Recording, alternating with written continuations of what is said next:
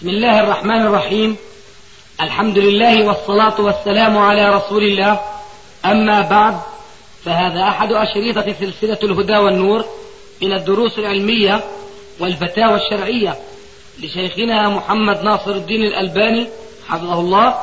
نسأل الله أن ينفع به الجميع. والآن مع الشريط الرابع والثلاثين على واحد. فأنا أجيبك. خلاص. لا لا.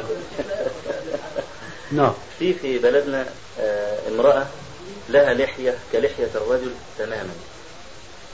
ونحن رأيناها يعني ب- بأعيننا هذه المرأة يجوز لها إن طبعا أنها تحلق اللحية أو ولا تترك نفسها. لا يجوز. لا يجوز؟ طب هذا منظر بالنسبة للمرأة. لا والله صحيح في بلدنا. والله صحيح أنا بقول بقول أن توجد امرأة لا لحية كالرجل لا فرق عندي أبدا بين أن يوجد رجل كالمرأة لا لحية له. هذا لا يضر الرجل. هذا لا يضر الرجل من هذا يضر المرأة. آه. قولك لا يضر الرجل لا تقل بشمال يا أستاذ. هذا لا يضر الرجل فيه نظر. خلي خلينا كما يقولون دعنا نقول دعنا نبحث لماذا يقال لا يضر الرجل. معليش لا هو ما قصد بيحكيها. هو أكثر أسئلته مش نابع من نفسه.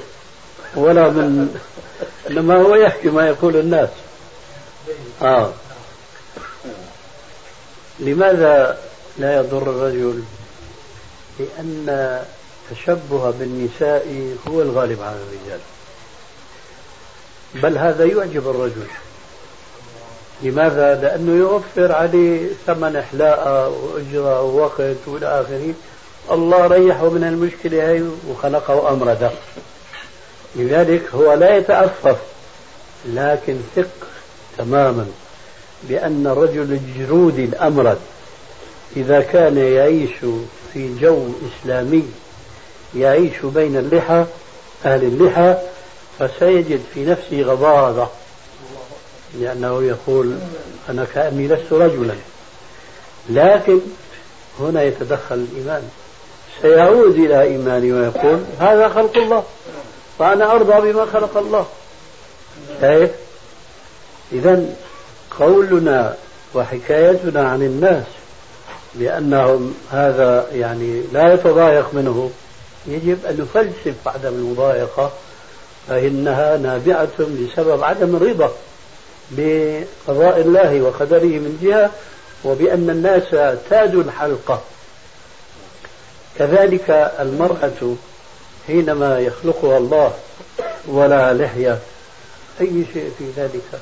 الله تبارك وتعالى يريد أن يبين للناس خاصة منهم الكفرة أو المتأثرين بهم من بعض المتمدنين أو المثقفين زعموا أن الأمر ليس طفرة. وليس رمية بغير رام كما يقولون الطبيعة وإنما هذا بخالق حكيم مريد فعال ما يشاء. فهو في الأصل خلق الرجال بلحى وخلق النساء بدون لحى. قد يقال ويقول هؤلاء الكفار أن هذه الطبيعة. طيب. ربنا بيجعلهم تحت أمر واقع. هذا رجل لا لحية له.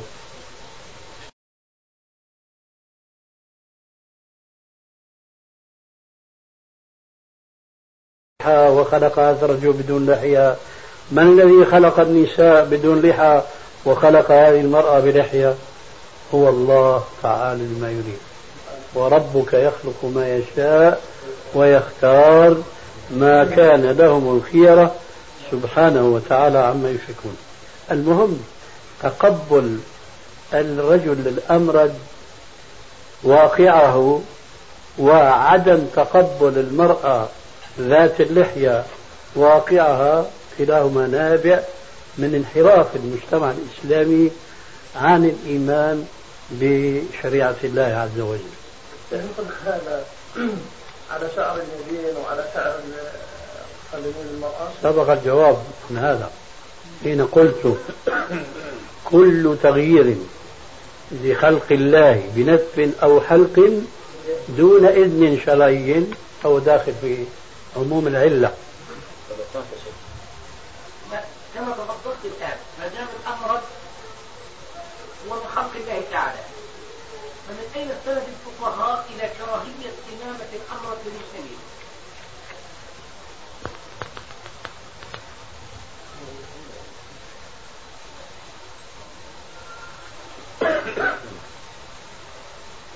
أنا لا أعلم نصا في هذا ولا يمكن أن يتصور وجود نص فيه.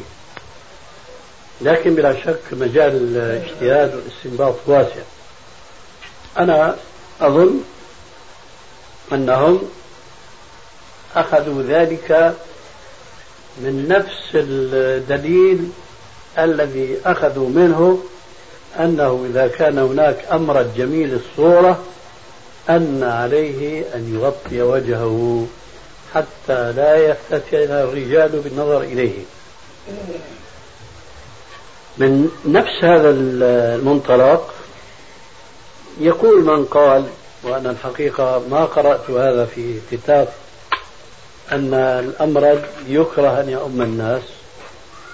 فإن وجد مثل هذا النص عند بعض العلماء وليس بطبيعة الحال كل العلماء وكل المذاهب فإنما مأخذهم ملاحظة الفتنة. لكن مع ذلك أنا شخصيا لا أرى ذلك يعني آه، سائغا لأنه قد ثبت في السنة أن غلاما أما الرجال ذوي اللحى وعمره ما بين سبع سنين أو تسع سنين. نعم. قصته معروفة في هذا. نعم, نعم. طيب شيخنا لو أردنا أن إحنا نخرج هذه المسألة على الفتوى على الواقع العملي هذه المرأة إن ظلت بلحية فهي لن تتزوج لن يتزوجها أحد. فتظل مثلا طيل حياتها لا تتزوج فلو قيل دفع المضرة الأقل بالمضرة الأكثر تبعا لمقاصد الشريعة في دفع الحرج والعنت ونحو ذلك يكون هذا النوع مستثنى. وإلا تأذت المرأة وظلمت يعني. الضرر الذي يقال بجواز رده ودفعه. أهو الضرر الناشئ من العبد أم من ربه؟ طبعا من سكت سلم. هو هذا. لا يمكن أن يقال إلا إذا كان الضرر سبب العبد فهذا يسعى إلى إزالته. ومع ذلك فهو مقيد بحدود الضرورات المعذورات والضرورة تقدر بقدرها لكن هذا لا يدخل في هذا الباب. هذا خلق الله. تدفع الضرر يعني من الله. أعوذ بالله. نعم. هذا في محاولة أخرى آه. في الباب نفسه. يذكرها بعض الفقهاء يعني في هذا فيقولون إنه يعني إذا اجزنا لها يعني حلق هذه اللحية إنما يعني من باب عدم التشبه بالرجال لأن هي الآن يعني واقعها كالرجل فتحلق لكي ترجع إلى أصلها وفطرتها وطبيعة خلقتها. هذا جوابه نفس الجواب السابق. هل هي متشبهة بالرجال أم الله هو الذي شبهها بالرجال؟ الله تعالى. انتهى الأمر. هذا ليس في ملكها ولا في طوقها. ما فعلت ذلك بنفسها. وأريد كنكتة أخرى. من أين نقول أن هذه ستعيش بدون زوج؟ أليس من الممكن عقليا منطقيا أن يكون زوجها أمرد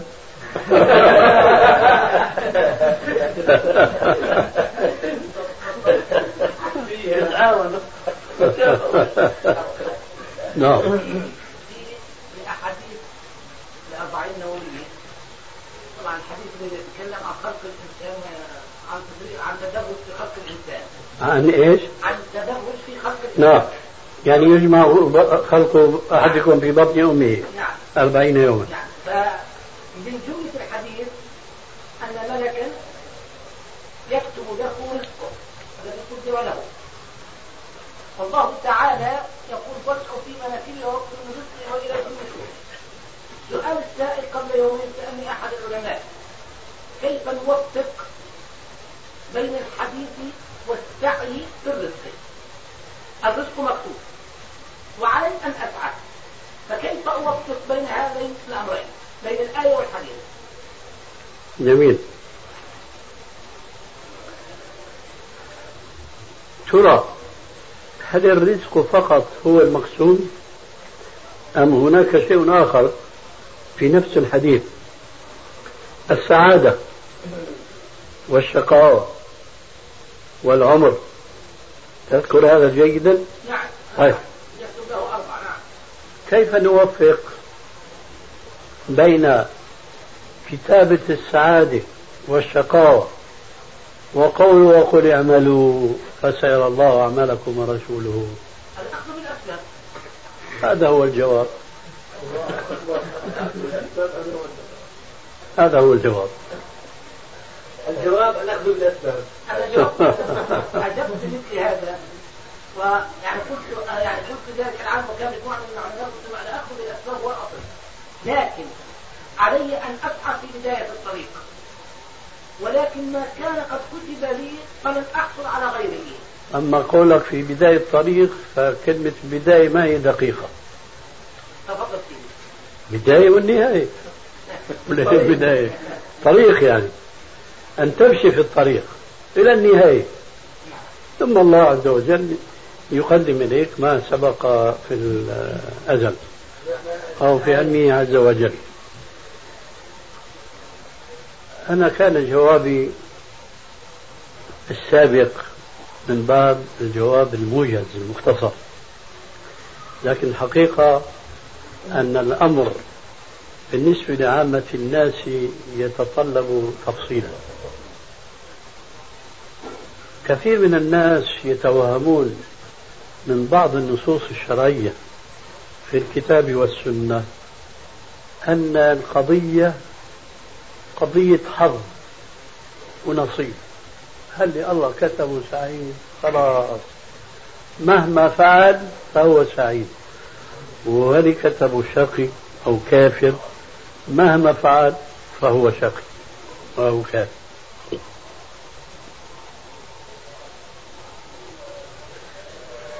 وبخاصة حينما يسمعون الحديث الذي يقول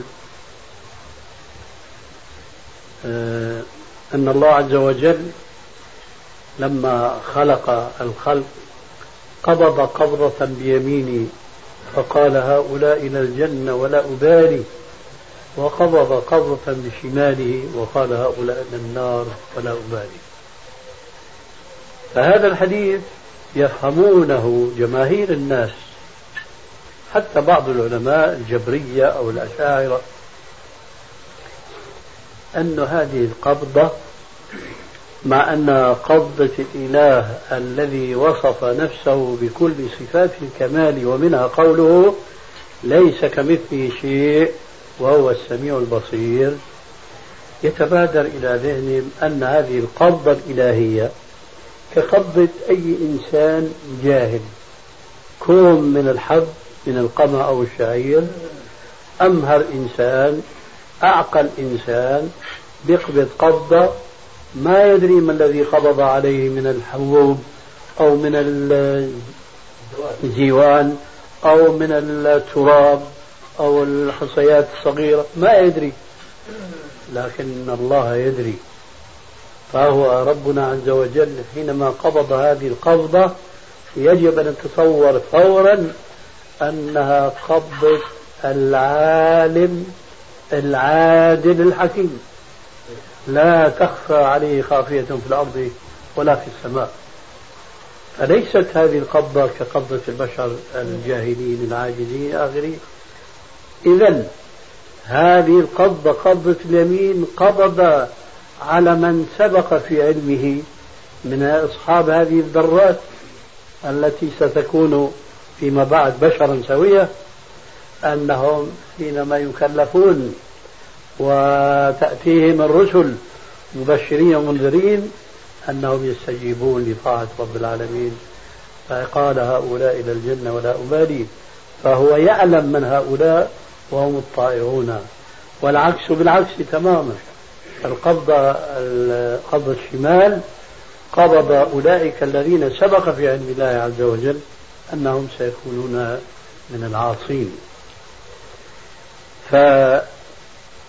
فالسعادة والشقاوة كتبتا في حدود ما سبق في علم الله عز وجل من أعمال المكلفين.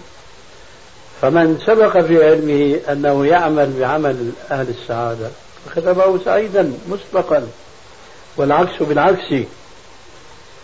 لذلك جاء في الحديث الصحيح آه، لما ذكر الرسول عليه السلام جوابا لسائل أن أعمالنا هذه هل هي يعني من سابق من أزل أم الأمر أنف قال لا جف القلم بما سبق أو كما قال عليه السلام فلما قيل له ففيما العمل يا رسول الله؟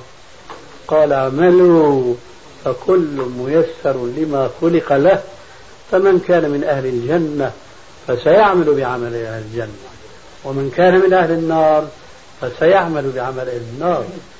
فإذا نحن إيمانا نقول كتبت السعادة والشقاوة وجف القلم لما هو كائن لكن نحن ما ندري زيد بكر من الناس هو سعيد أو شقي لكننا ندري كيف ذلك. كما سئل الرسول عليه السلام من بعض الصحابة كيف يعني أعرف أنني إذا أنا كنت مؤمنا أو لا؟ قال سل أهلك أو جيرانك. فإذا قالوا عنك إنك مؤمن فأنت مؤمن. فإذا العمل هو دليل الصلاح أو الطلاح. العمل هو دليل الصلاح أو الطلاح.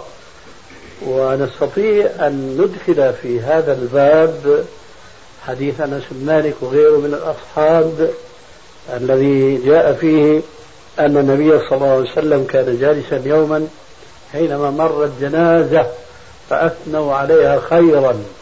فقال عليه الصلاة والسلام وجبت وجبت وجبت. ثم مرت أخرى فأثنوا عليها شرا.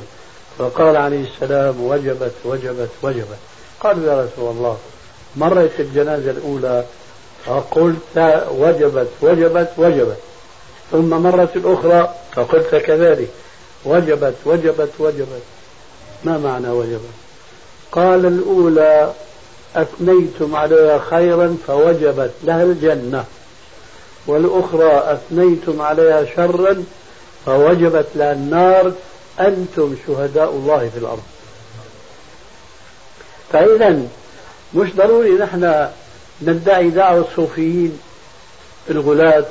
اللي بيدعوا في أولياء وصالحين بيعمل هيك بيكشف في اللوح المحفوظ. فلان سعيد فلان شقي. وبتضلها إلى الله أنه يجعل فلان الشقي سعيدا. والسعيد شقيا مشان ينتقم منه. نحن لسنا بحاجة إلى هذه الضلال الكبرى. في عندنا دليل. وقل اعملوا فسيرى الله عملكم. اعملوا فكل ميسر لما خلق له. فمن كان من أهل الجنة فسيعمل بعمل أهل الجنة ومن كان من أهل النار فسيعمل بعمل أهل النار. إذا قولنا الأخذ بالأسباب يربط بهذه الحقيقة. أخذ بالأسباب ليس معنى ذلك فيما نحن فيه أن المسبب قد يتأخر عن السبب. لا وبالعكس بلى. أي فيما يتعلق بالسعي وراء الرزق قد يتأخر المسبب عن السبب. أما فيما يتعلق بالسعادة والشقاوة ما في تأخر إطلاقا. لا بد وجد السبب لا بد من وجود المسبب في السعادة والشقاوة أما في السعي وراء الرزق فليس الأمر كذلك وهو صريح في قول ربنا تبارك وتعالى من كان يريد العاجلة عجلنا له فيها ما نشاء لمن نريد. ما نشاء لمن نريد. أي الأمر هنا راجع أولا لمشيئة الله. ثانيا المقدار الذي يشاء الله. هو يسعى ليلا نهارا كالحمار ثم لا يأتيه. وهو مؤمن فأولئك كان سعيهم مشكورا. هذا ما بيضيع سعيه. هذا يصل إلى بغيته. إن عمل عملا مثلا يستحق أن ترفع درجته في الجنة مئة. مش ممكن تكون تسعة وتسعين. لكن إذا عمل للسعي وراء الرزق ليأتيه 100 دينار مثلا في الشهر أو في الأسبوع فقد وقد وقد لا يأتيه. لكن السبب لابد منه كما ابتدأت أنت كلامك في الأمر الله عز وجل بالسعي في الأرض. لكن هذا السعي ليس لزاما أن يثمر الثمرة التي يبتغيها هذا الساعي بخلاف الذي يسعى لسعادة الآخرة فهو بلا شك واصل إليها يقينا. وهذا كما قال تعالى فمن يعمل مثقال ذرة خيرا يره ومن يعمل مثقال ذرة شرا يره. بالمناسبة آه، في سؤالين بفضل أنفس نفسه الطلبة في كليات المجتمع بيسألوا سؤال. على نحو ما تفضلت فيه. أنا كتب علي في اللوح المحفوظ أمور. أنا جاهل بها. خيرا أو شرا. فأريد أن يعني أنا جوابي أريد أن أعرضه عليك. فإن كنت على صواب أخذت به وإن كنت على ضلال رجعت عنه. أقول الطلبة بأن ما كتب في اللوح المحفوظ أصلا هو في علم الله. لكن أنا كإنسان لم أخبر بأن أسير في هذا الطريق أو في هذا الطريق إنما وضع لي العقل. العقل يقول لي هذا الطريق الخير فسر به ويؤدي بك إلى الخير. هذا الطريق هو طريق الشر ويؤدي بك إلى النار فابتعد عنه. فلو فرض لو فرضنا جدلا أن الله تعالى في علمه السابق قد كتب علي أن أفعل شرا. فعندما هممت بالشر استدركت بعقلي أن هذا الشر فتراجعت عنه وعملت خيرا.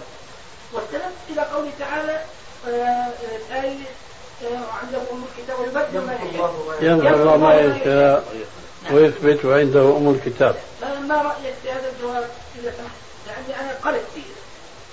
والله الجواب فيه شيء من الخطأ لأنه لا نستطيع أن نتصور أنه سبق في علم الله أنني أعمل شرا ثم أنا أحيد عنه.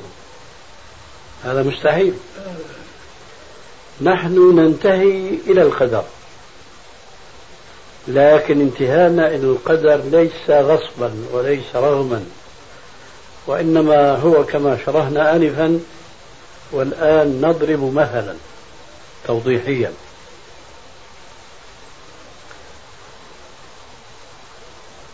مدير مدرسة وأنت تتكلم عن الطلاب. كيس فطن قائم بإشرافه الكامل على تلامذته وعاش معهم بضع سنين. هو يستطيع أن يقول فلان التلميذ أو الطالب سينجح في آخر السنة. وفعلا بينجح. لماذا؟ لأنه عرف من إشرافه عليه وممارسته وهو إلى آخره أن هذا كيس فطن مجتهد ما هو كسل وهو إلى آخره. فبيعطي النتيجة قبل أن تصدر. وهذا إنسان عاجز بشر. وربنا عز وجل الذي علمه ذاتي وليس كسبيا كعلمنا نحن فهو بسابق علمه كما شرحت آنفا يعلم فلان حينما يأتيه الأمر بالإيمان أيؤمن أم يكفر؟ فكتبه مؤمنا إن سبق في علمه أنه سيؤمن. وكتبه كافرا إن سبق في علمه أنه يكفر.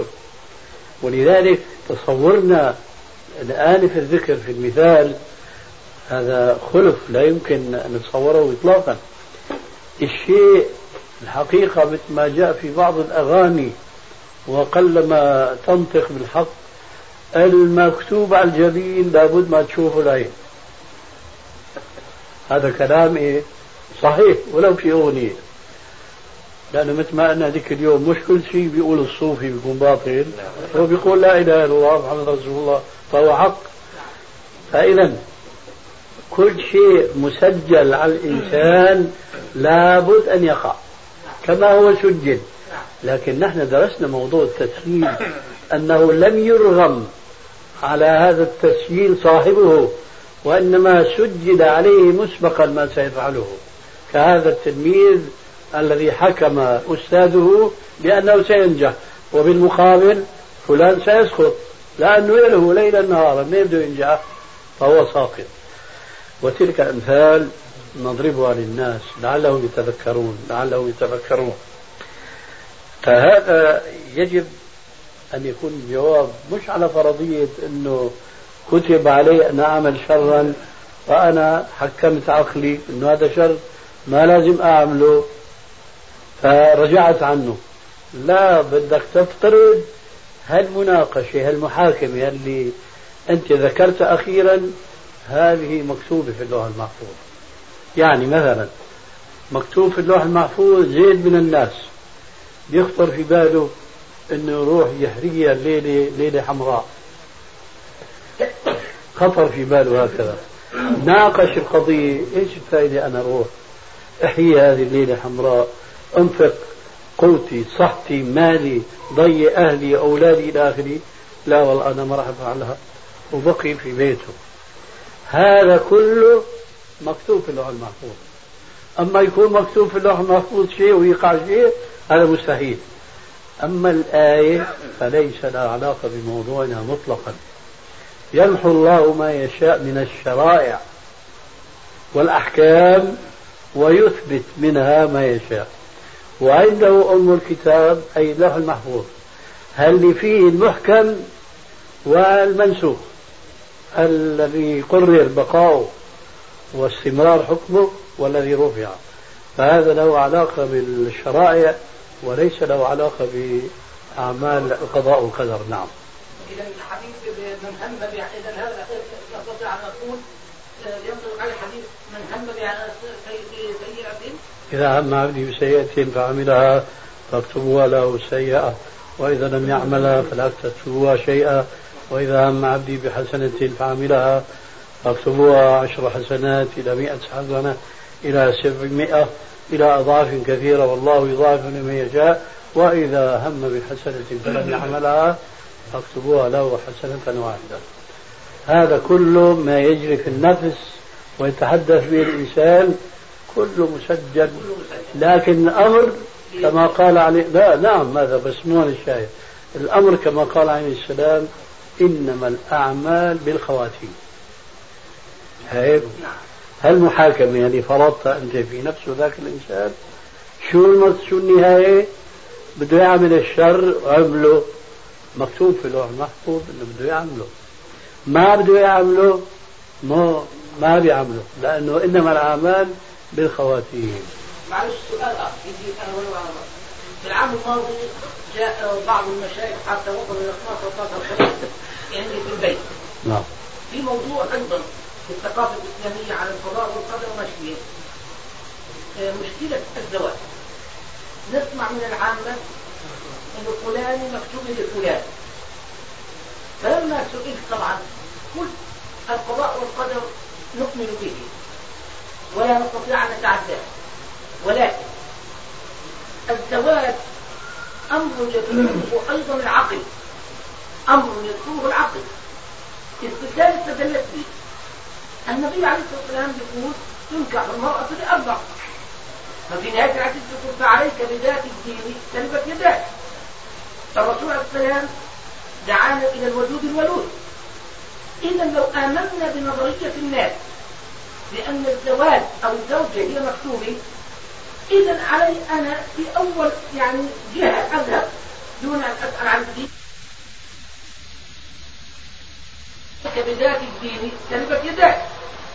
الرسول عليه السلام دعانا إلى الوجود الولود إذا لو آمنا بنظرية الناس بأن الزواج أو الزوجة هي مكتوبة إذا علي أنا في أول يعني جهة أذهب دون أن أسأل عن الدين والأخلاق وكذا أقول هذه كنت بكري وآخذ بها. فأين مجال العقل في الزواج؟ وأين مجال القضاء والقدر في الزواج؟ كلام الناس أخي ما يخرج عما قلناه آنفا. وهم مع ذلك لا يعنون أنه فلانة هي مكتوبة إلي لأنه قلنا إنما الأعمال بالخواتيم. هو فلاني بيزعم مكتوبة له بيسعى وراها بيخطبها فقد يستجيب أهلها وقد لا يستجيبون. يا أستاذ يجب أن تستحضر قوله عليه السلام كل شيء بقدر حتى العج والكيس. كل شيء بقدر. يعني أنا زوجتي أنت زوجتك هذا كله مقدر. لكن لا تنسى قولك القدر غيب. فما أحد يستطيع أن يقول فلانة بدها تصير زوجتي. لكن فلانة إن كان الله مقدر أنه تكون زوجتي ما أحد يستطيع أنه يمنحها عني. بدها تصير زوجتي شاوى مبو فقول العامة يمشي مع هذا الكلام الإسلامي العام. كل شيء بقدر. لكن متى يقال فلانة كانت زوجته في الغيب؟ لما صارت زوجته. أيوة أما قبل ذلك لا يمكن أن يقال ولا هم يقولون هذا. يعني ما يقصدون هذا. التوفيق العقلي. يعني الله تعالى أمرني أو النبي عليه الصلاة والسلام أمرني أن أفتش عن ذات الدين. أه. بحثك ضمن القدر المكتوب لا ضمن الأخذ بالأسباب اللي مضى الكلام فيه. أي نعم. ضمن الأخذ بالأسباب التي أمرنا بها. وكنت قلت لك الفرق بين السعادة والشقاوة. فالأسباب فيها مربوطة بمسبباتها حتما بخلاف الأمور الدنيوية. فقد تثمر وقد لا تثمر. فأنت مثلا بلغك خبر امرأة صلاحها ودينها وجمالها وغناها وكل شيء فيها من أحسن ما يكون. فتسعى حثيثا لخطبتها. لكن في النهاية لا سمح الله أو سمح الله وانتهى إن شاء الله. ترجع بخفي عنين ليه؟ لأنه مو فرض أنك أنت أتيت بالسبب لتكون سعيدا في الدنيا. هذا السبب مش خاطئ.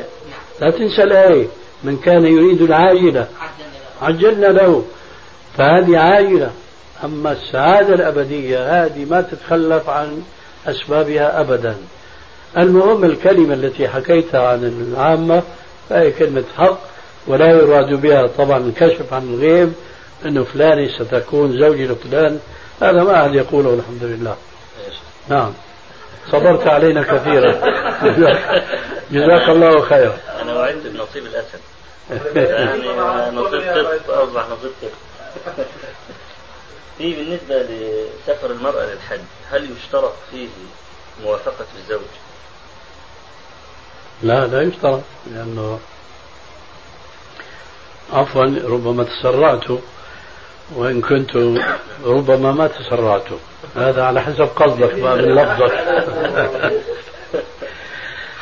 لأنه إذا كان الحج كما يبدو من سؤالك هو حج الفريضة فما تسرعت لأنه يجب عليها أن تحج أذن الرجل أو لم يأذن. أما إذا أرادت الحج تطوعا فلا بد من إذن الزوج والحالة هذه. وهذا كما جاء في حديث الصيام لا تصوم امرأة بغير إذن زوجها إلا رمضان.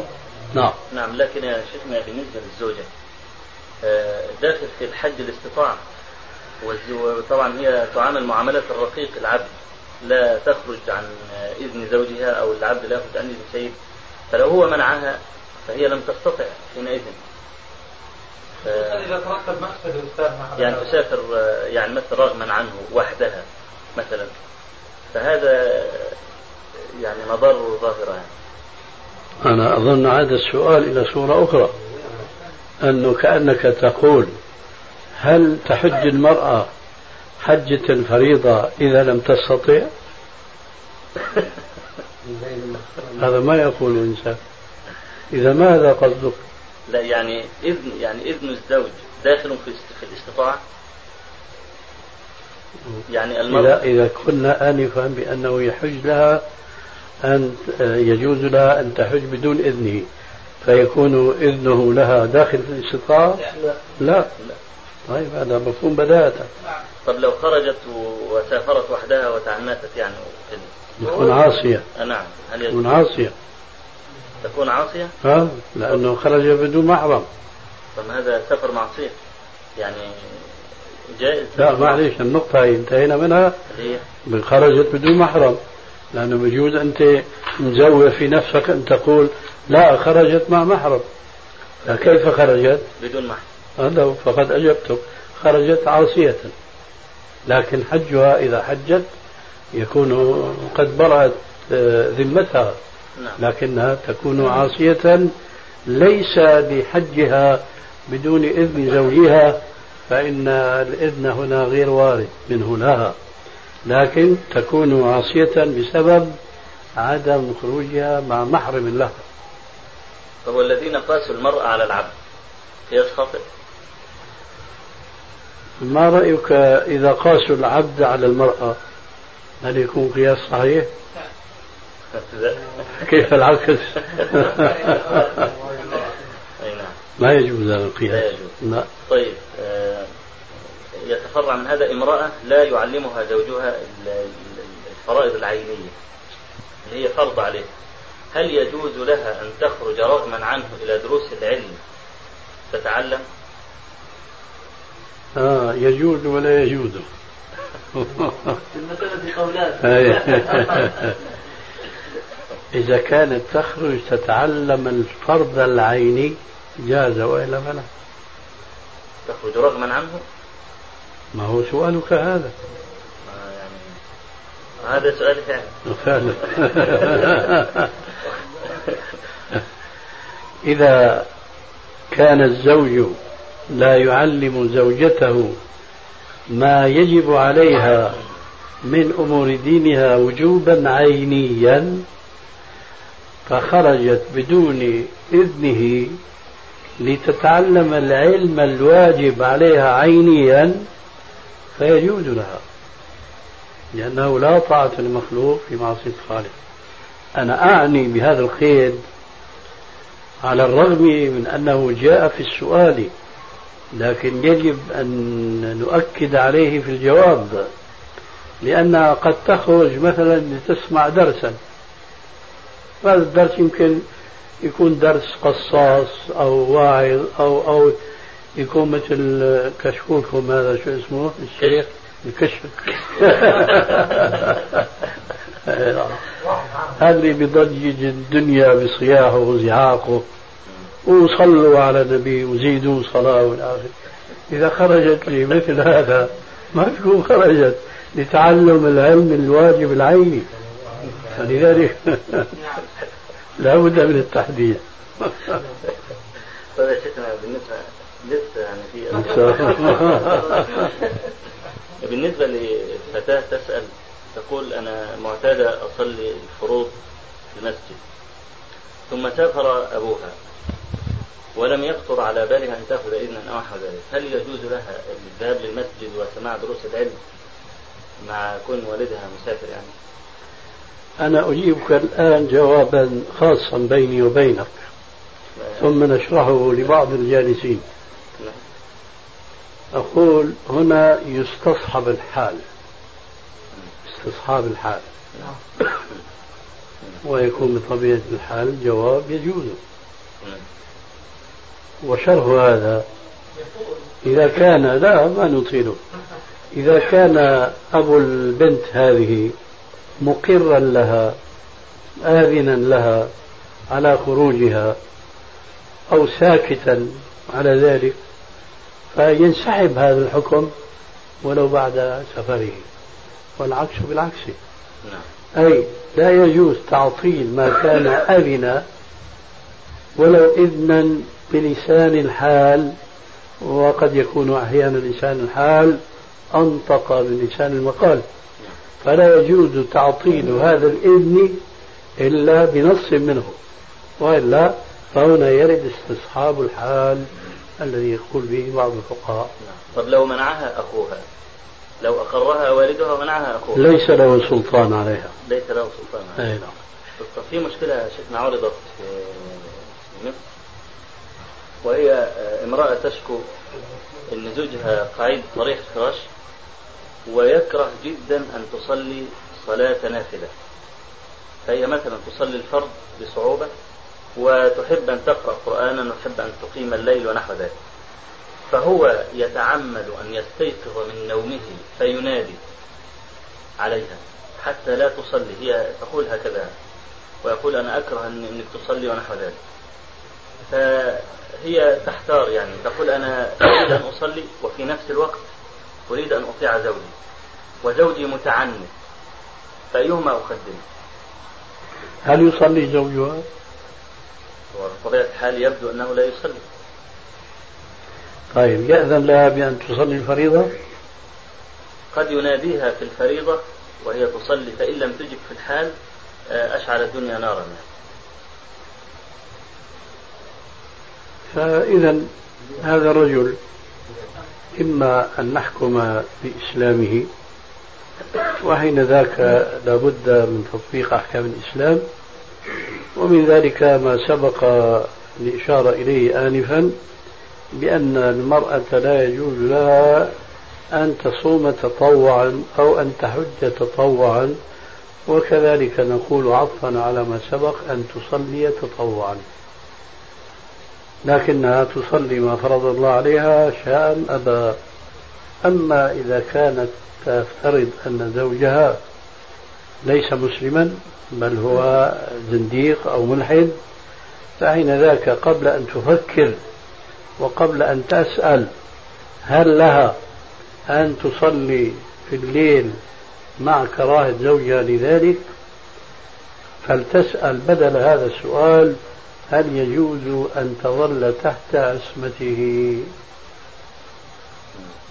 في الحالة الأخرى إذا كانت عرفت منه مكفرا أو جاحدا للإسلام أو لأحكام الإسلام فلا يجوز أن تظل تحت عصمته. ويجب أن تطلب المفارقة وتخلص من شره.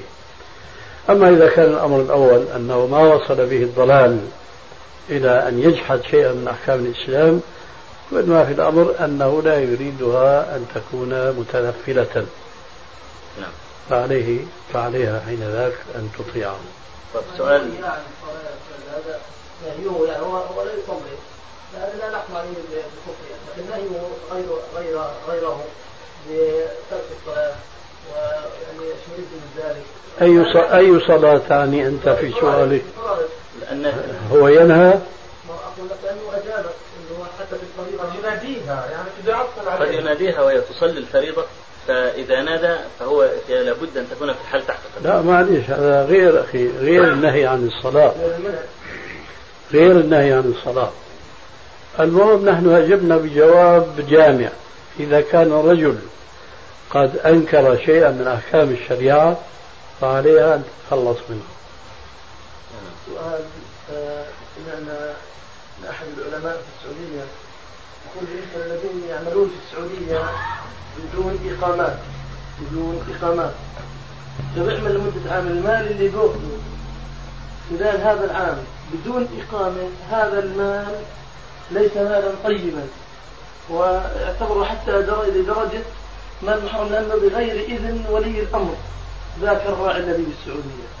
فما رأيك بهذه الفتوى؟ آه، أنا بقول باللغة الشامية كتر خيره أنه قال مو طيب ما قال مو حرام وبس نعم تعليق على ما تفضل به الاخ الكريم بالنسبة إلى المرأة وخروجها إلى المسجد. اريد رايك الشخصي حسب الواقع الذي تراه في عالمنا الذي نعيش فيه. من خلال ملاحظاتي عندما أذهب إلى المسجد في يوم الجمعة أو في صلاة الصبح في رمضان وقد تكلمت المرأة تأتي إلى المسجد. ولكن عند خروجها تختلط مع المصلين. ويختلط بعض المرات الحابل بالنابل عدا عن حصول الفتنة التي حصلت بالإضافة إلى الواعظات. الدروس الفضل يا الأخ الكريم؟ الواعظات اللواتي يعطينا الدروس في المسجد؟ هن بحاجة إلى وعظ كما أرى من أحاديث وضعيف وبعض القصص الإسرائيلية. فما رأي فضيلتك لو منع الإنسان زوجته وابنته من الذهاب إلى المسجد؟ ووعظها هو واكتفى بصلاتها في المسجد. في البيت. آه المرأة أو النساء التي تتحدث عنهن إما أن يلتزمن أحكام الشرع أو لا يلتزمن. ولنحدد السؤال لأنك في الأخير حددت السؤال فقلت بالنسبة لزوجتك. فأقول زوجتك إن كانت تخرج إلى المسجد متلبسة بالأحكام الشرعية ذهابا وإيابا فلا يجوز لك أن تمنعها. لأن النبي صلى الله عليه وسلم صح عنه النهي عن من النساء. عن من النساء عن الخروج إلى المساجد. حتى قال إذنوا للنساء بالخروج إلى المساجد بالليل فضلا عن النهار. وقد قيل لزوجة عمر الخطاب. إن خروجك هذا إلى المسجد لا يرضاه زوجك عمر وهو خليفة حاكم الأعلى في الأرض. قالت فما يمنعه أن يمنعني؟ قيل لها أن الرسول عليه السلام نهى عن ذلك. فسكتت فالشاهد إن كانت المرأة تخرج متلبسة بأحكام الشريعة فلا يجوز لرجل أن يمنعها وإن كان بيتها خير لها. فهنا شيئان. الشيء الأول أن المرأة ينبغي أن تعلم أن الصلاة في بيتها أفضل من صلاتها في مسجدها. الحكم الثاني متعلق بزوجها. ليس له أن يمنعها أن تخرج المسجد ما دامت ملتزمة بأحكام الشريعة.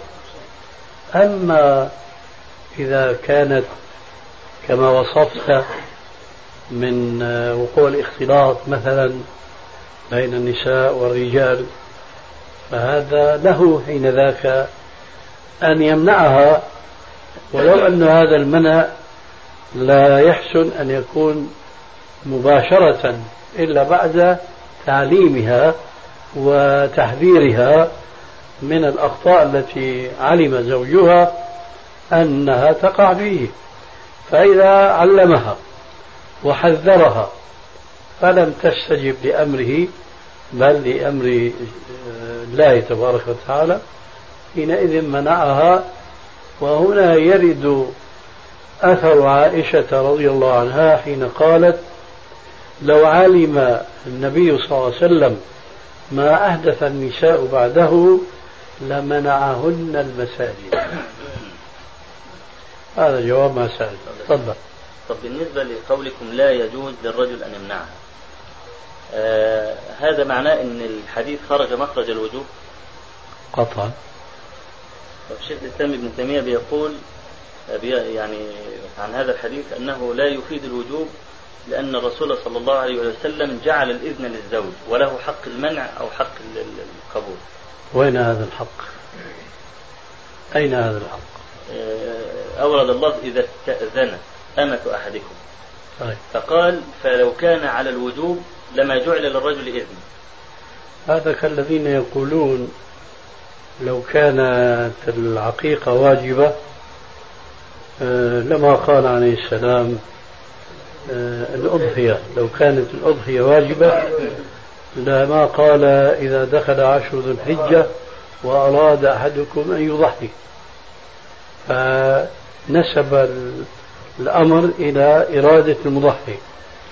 فقلت إذا آه، الاستقامة أيضا غير واجبة لقوله تعالى لمن أراد منكم أن يستقيم.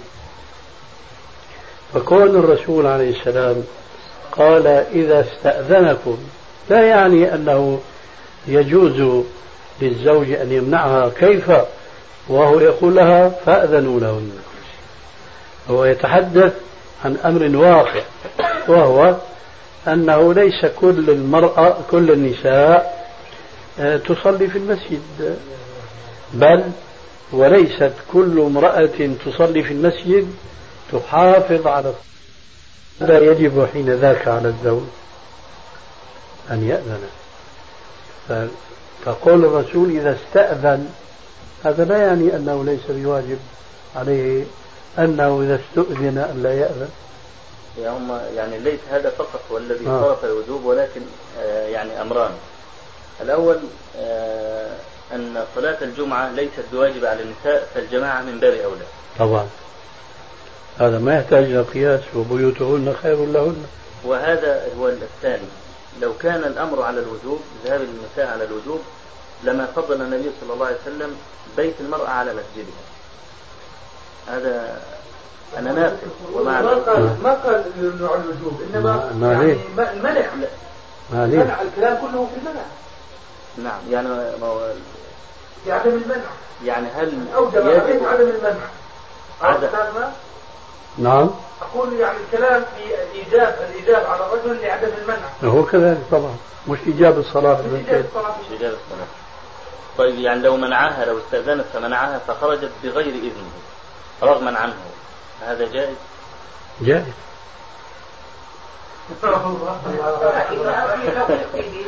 لأنه يتسلط عليها على خلاف الشرع.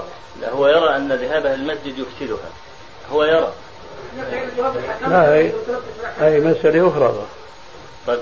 المسائل كما لا يخفاك تعالج على أوضاعها الطبيعية. أي نعم. أما لما بيدخل عامل جديد في الموضوع فله حكمه حين ذاك. وقد شرحنا نحن آنفا أنه إذا كانت الزوجة تخرج ملتزمة بأحكام الشريعة فلا يجوز للزوج أن يمنعها. وليس كذلك فيما إذا كانت تخالف الشريعة فهناك يأتي قول عائشة لو علم الرسول صلى الله عليه وسلم ما أحدث النساء بعده لمنعهن المساجد. آخر آخر سؤال لا لا لا. نحن في جلسة مفتوحة. ما شاء الله. لقبل الفجر يعني معنى لقبل الفجر أنت يا أبو ليلى؟ طب بالنسبة لصلاه المسافر. نعم. أنا مثلا هنا مسافر فهل يجوز لي أن أدخل خلف الإمام في الصلاة الرباعية في آخر ركعتين ثم أسلم معه؟ لا لا يجوز أن تسلم معه لأنك حين اقتديت بالإمام المقيم انقلبت صلاتك وأنت مسافر إلى صلاة مقيم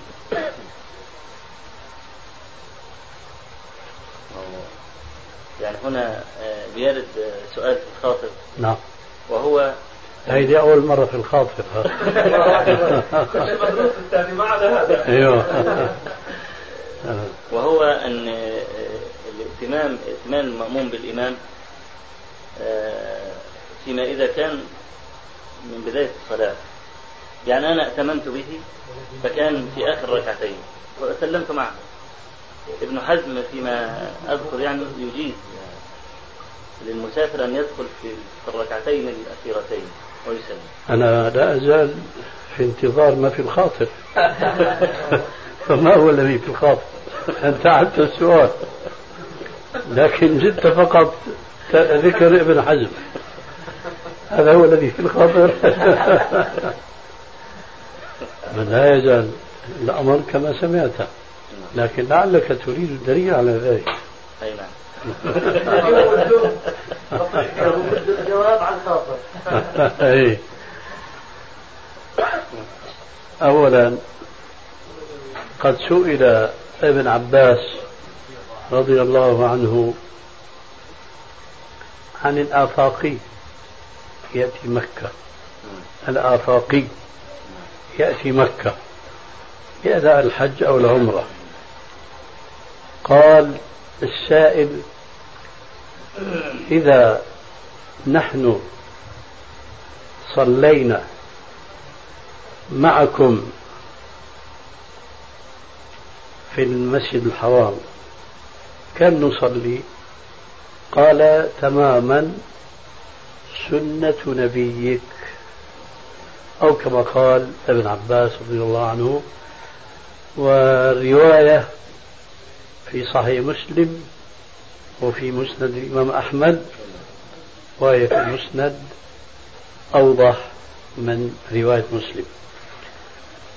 إذا كان الأمر كذلك فالحديث صريح بأن الذي المسافر الذي يصلي وراء الإمام المقيم ليس كما يقول ابن حزم أنه يسلم على رأس ركعتين.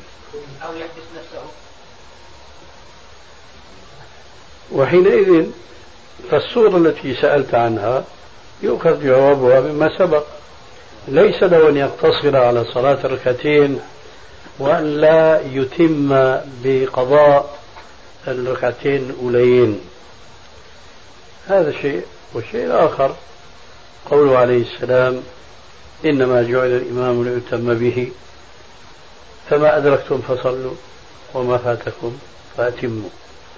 أو لعلي لفقت بين حديثين وإن كنت ما خرجت في ذلك عن الحكم الشرعي. الحديث في لفظه في الصحيحين إذا أتيتم الصلاة فأتوها وعليكم السكينة والوقار ولا تأتوها وأنتم تسعون. فما أدركتم فصلوا وما فاتكم فأتموا. فإذا كان الحديث الأول حديث ابن عباس. صريح الدلالة في أن الآفاقي إذا صلى, صلى وراء المقيم يصلي بصلاته حين ذاك نفهم من الحديث الأخير إذا أتيتم الصلاة إلى آخره فما أدركتم فصلوا وما فاتكم فأتموا أنه عليه التمام. وهذا الحديث يدلنا على شيء اختلف فيه العلماء قديما وحديثا ألا وهو ما فاته المسبوق ما فاته من الصلاة هل هي أول صلاته أم هي آخرها؟ أو بعبارة أخرى ما أدركه من الصلاة وهو مسبوق وراء الإمام هل هي أول صلاته أم هي آخرها؟ الجواب في المسألة قولان.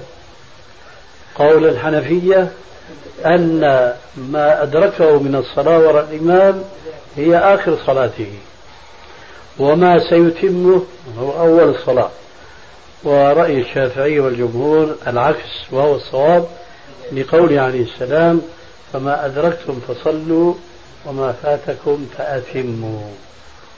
رد الحنفية على الشافعية حجتهم هذه بقولهم لكن في رواية في صحيح البخاري وما فاتكم فقضوا هذا نص في القضاء وهذا يؤيد مذهب الحنفية لأنه يقضي الركعتين السابقتين الأوليين. فأجاب الجمهور بأن اللفظ الثاني فقد عربية هو بمعنى الأول لأن تفسير فقد بمعنى أداء العبادة في غير وقتها هذا تفسير روعي فيه المصطلح الفقهي ولم يراعى فيه اللغة. لأن الله يقول مثلا فإذا قضيت الصلاة فانتشروا في الأرض. صلاة الجمعة. إيش معنى قضيت صلاة؟ أتمت يعني.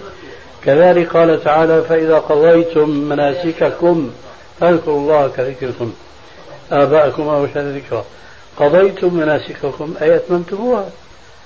فحينئذ قول فاقضوه بمعنى الرواية السابقة فأتموه. طيب غيره؟ إن شاء الله خلصت الاسئله يريد أن ينتزع.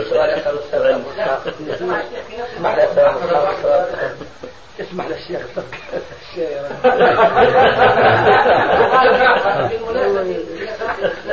معلش معلش.